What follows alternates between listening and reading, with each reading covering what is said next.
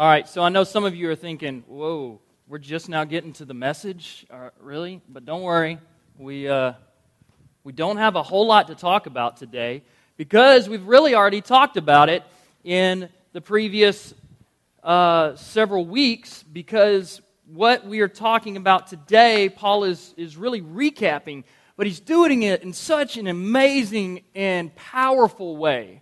Um, you're gonna you're gonna love it. When I was going through this, I started getting, I was rehearsing, I started getting so excited I had to stop. So um, if I get all amped up, I'm just gonna roll with it this time. Let me, uh, if you have a Bible, go ahead and turn to Romans chapter eight, Romans chapter eight, and we're gonna finish up the chapter today. We're gonna look at verses thirty-one through thirty-nine. If you don't have one, there's one around you, and uh, you can look up uh, where Romans is in the uh, table of contents. In the front.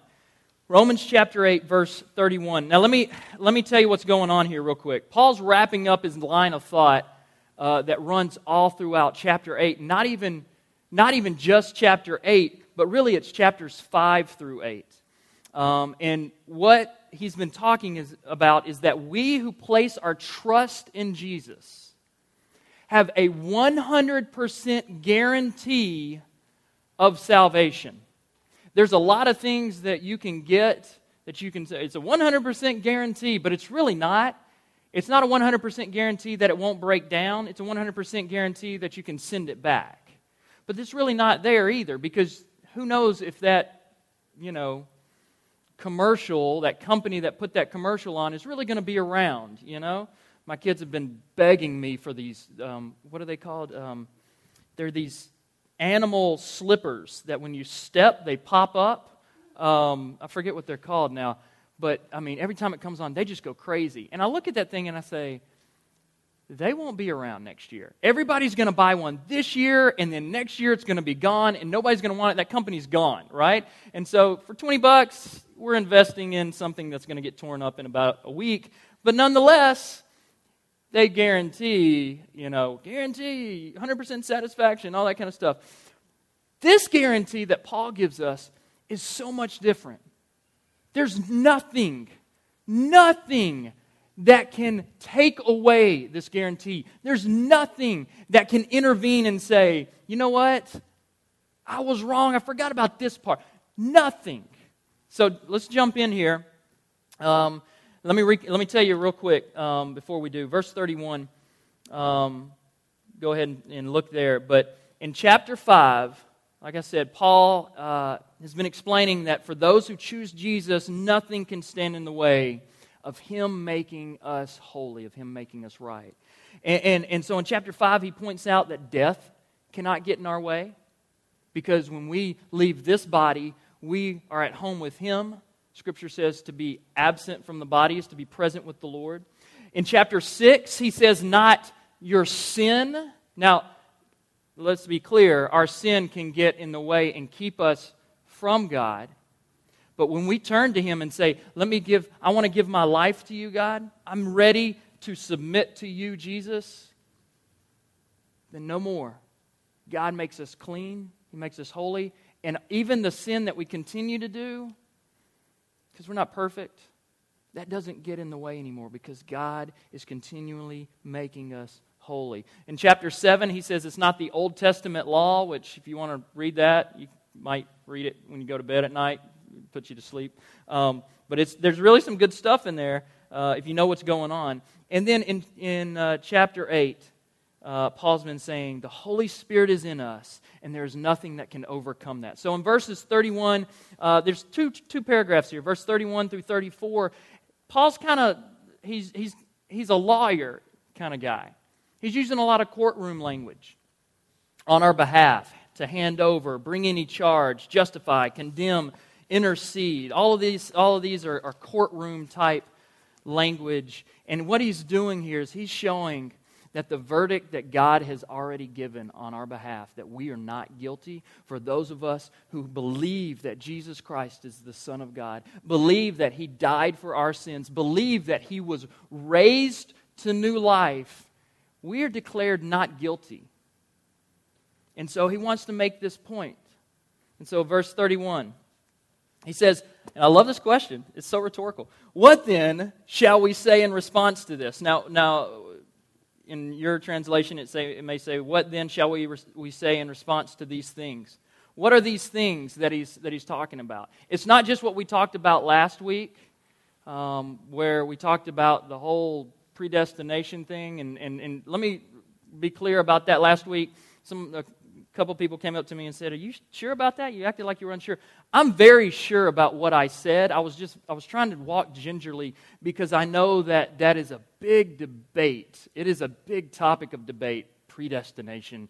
You know, does God choose us? Do, do we make our own choice? I believe we make our own choice. I believe I can show you in Scripture. Um, and so I was I was walking gingerly. I am very sure about what I believe. So let me just uh, a little side item there, um, but. What are these things? It's not just what we were talking about last week. It's not just what he's talking about in chapter eight. It's what he's been talking about all throughout chapters five through eight. And that is that we have a one hundred percent guarantee in Jesus Christ that we will be made holy, that we will see Him face to face one day, that when we leave this world, we leave trouble and pain and heartache and everything else behind. And it's just us and Him. So what shall we say in response to those things? If God is for us, who can be against us? I love this word, this, this word for. If God, you're like, for? Really? If God is for us, and this word in Greek is actually on our behalf. Or on behalf of. If God is for us, who can be against us? I mean, in other words, if we join His army, He does the fighting. We can pick up our gun, but we just lay it back down because He does all our fighting. He's the guy, He's the guy that is the strongest in our camp, right? He's our Hulk. He's stronger than this guy. He, he is the guy that we would pick first on the playground, right? Little Chuck Norris. He's stronger than Chuck Norris. That's right. I have so many one-liners that I'm dying to say, share, but I, I'm not going to. He's the one you go into battle with, and when, when it comes right down to it and the battle comes to you, you make sure you stay right behind Him, in step with Him, because you know that He cannot be defeated. Who can be against us if He is for us? Verse thirty-two, He who did not spare His own Son, but gave Him up for us all, how will He not also, along with Him, graciously give us all things? So if God already gave us gave up to us the most precious thing to Him. I mean, think about what the most precious thing to you is. For those of us that are married, it may be our spouse. For those of us that have kids, it may be our children and our spouse. Um, for those of us that are single, maybe your, your family, maybe a, a, a possession you have. Something that brings a fond memory. But for G, for God, the, for the Father in heaven, it was Jesus. And if He gave Him up, then why in the world would we ever think that He would say, you know what, I gave you enough? Because He's already given it all. And He continues to give us more and more and more. He is for us and can do all things, as Paul has described from chapter one on. Verse thirty-three. Who will bring any charge against those whom God has chosen? Now remember, we saw last week that those who are chosen are people who place their trust in Jesus. In the Old Testament, God chose the nation of Israel, but He never forced them individually to do things. They still chose.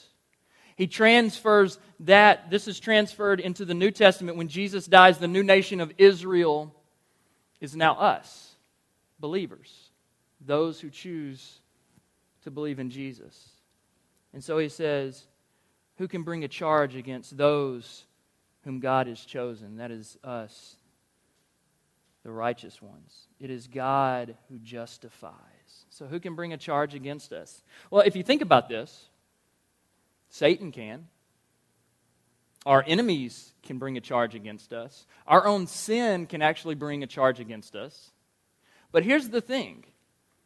What they are, what all those things are, really, they're just complainers. They're, they're just whiners. Because here's the thing.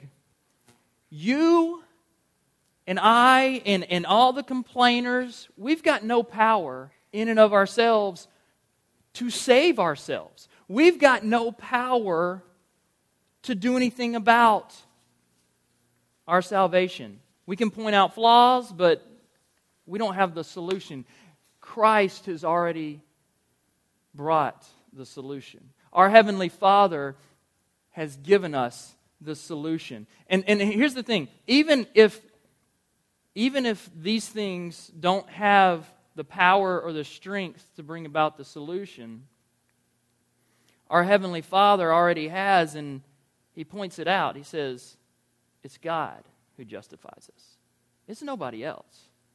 It's nothing else except for Him. Verse thirty-four. Who is, who is he that condemns? Christ Jesus who died. More than that, I love this. It's like Paul goes urban on us. Check that. More than that, who was raised to life is at the right hand of God and is also interceding for us. So Paul asks this question again. Who can really condemn us?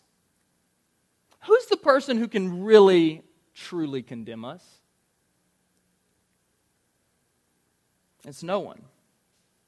If we live for Jesus, no one can condemn us because Jesus has not only died, He's not only been given the power to rise from the dead. Anybody here done that? No. But He also intercedes for us in heaven right now. Consider that for a minute. I mean, that's crazy. He's up in heaven interceding on my behalf. When I'm doing something and He sees where I'm going, He's working behind the scenes, interceding for me. And He is the one who ensures, because of that intercession, because of that death, because of that resurrection, He ensures the not guilty verdict for which we died. So here's your, your, your point today. He is the one who ensures our one hundred percent guarantee of salvation. He is the one, Jesus is the one that guarantees our one hundred percent guarantee of salvation. Verse thirty-five. Now in these verses, Paul brings it, brings it down a little. He brings it personal. And he says, what you have gone through and experienced, I have experienced. Verse thirty-five. Who shall separate us from the love of Christ? Shall trouble or hardship or persecution or famine or nakedness or danger or sword? So he brings things down. I mean, we've experienced some of these, right? I mean, there are things in this in this list where we, that we've gone through personally.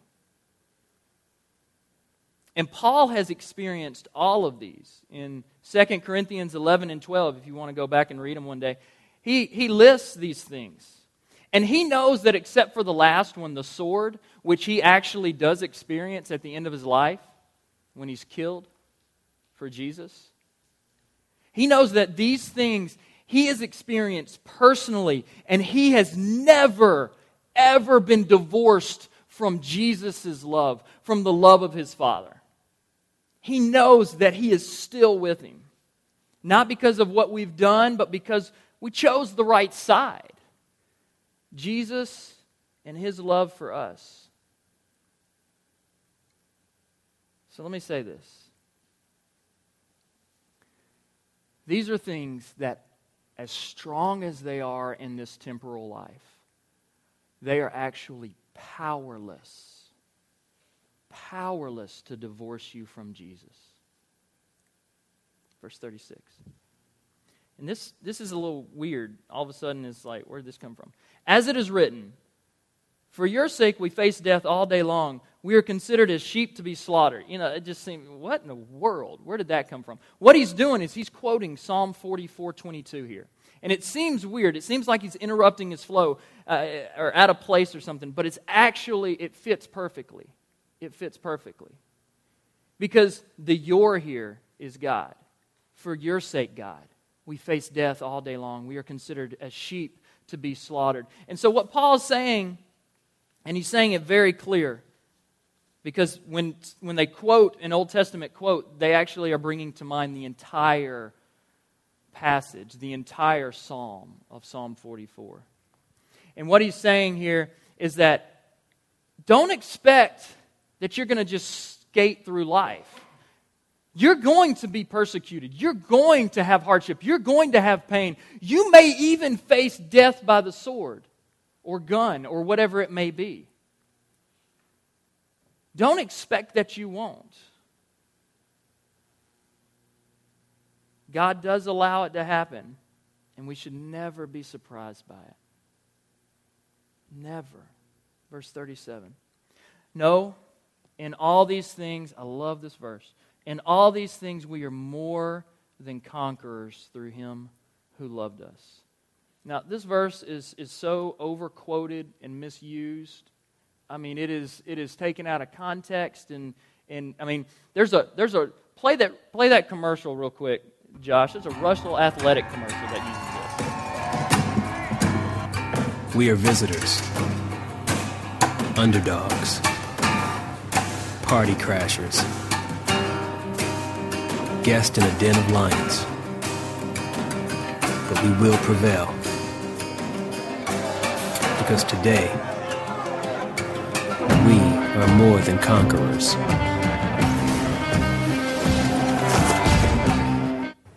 Really? I mean, that's that's that's what they're using this for. They're using it to say we're going to beat the opposing team. And Jesus is like, Paul's like, we're more than conquerors. You ever thought about this verse? What does it mean to be more than conquerors? If you if you go on the football field and you defeat your opponent, how what more is there? I thought about getting somebody up here to arm wrestle, but we won't do that today.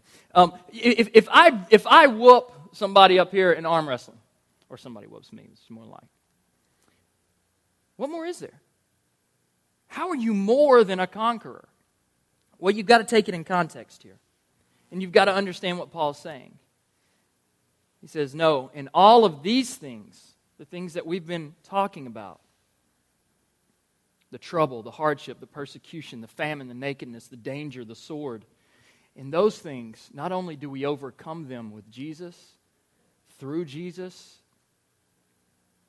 but they actually sharpen us. They actually make us stronger. Not only do we defeat the opponent, but we come out on the other side stronger. We're not just conquerors. We're more than that. We come out stronger on the other side. Now, verse thirty-eight and thirty-nine. For I am convinced that neither death nor life, neither angels nor demons, neither the present nor the future, nor any powers, neither height nor depth, nor anything else in all creation will be able to separate us from the love of God that is in Christ Jesus. He's talking from a heart of experience. He's talking from somebody who's been through it. Paul was, he was put in jail. He was stoned. Literally stoned. Uh, tradition says that what happened is there were several ways to stone somebody. You could put them out in the middle of an arena and just throw big boulders at them. That was one way. The other way was you lay them down, you force them to lay down on the ground, and you drop a, a massive boulder on them. Tradition says that Paul had one of, a, one of the massive boulders dropped on him, and he lived. Now, it's tradition. We don't see that in Scripture, but, man, it is a cool story. And we know that he has experienced stoning. We just don't know what type. And Paul says, death nor life, the two possible states of existence. Angels nor demons, the whole spiritual world. Present nor future. There's no time, there's no event in time. Powers, there's nothing of power. Not the president, not Satan, nothing. There's neither height nor depth. nothing in space, nothing on earth, nothing in heaven, nothing on hell, in hell itself, nor anything in all creation, nothing that has been created can separate us from God's love. See, I told you I was going to get excited. This pumps me up. This makes me go crazy in my mind because it says, in Christ, now notice it says, in Christ Jesus our Lord.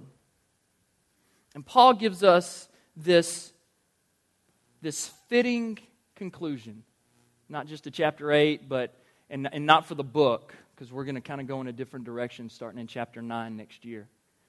But he gives us this fitting conclusion, and he says, in Christ Jesus our Lord, nothing can separate us from the love of God in that relationship with Him. Because it's only in a relationship with Jesus do we experience God's love for us. Jesus is front and center as our only hope. Our only hope. And if we choose to follow Him, if we as the righteous will live by trusting Him, not questioning Him over and over, not saying no, but just trusting Him, then we gain that one hundred percent guarantee that we will be with Him in heaven, and nothing can take that away. I don't know if y'all think that's cool, but I think that's incredible. He is the one that ensures our one hundred percent guarantee of salvation. Father, as we move into a time of remembrance of You, I pray that we will know that in You, our salvation is secure. It's in a rock-solid vault that cannot be cracked. It is held in Your hands that no one can open except for You and You alone. God, I pray this morning you will, you will help us to understand personally, to realize that trusting in You, that believing in You, that that is where we belong. That is our hope. God, that is where the guarantee begins. Father, this morning I pray for our hearts, for anyone here, Father, who's not made that choice. I pray that You begin to speak to them and speak to their hearts. For anyone here this morning who's been running away, who's been saying no, who's been pushing You aside, I pray for our hearts this morning, God. I ask that You will draw us back to You. Forgive us of our sins. Forgive us where we failed You, God. Your blood on the cross has taken that. And so, Lord, this morning, as we remember You, we ask that You place in our hearts the understanding that You've given us a one hundred percent guarantee of salvation. That when we pass from this life to the next, that You are there, that we will be in Your presence. We pray this in Jesus' name.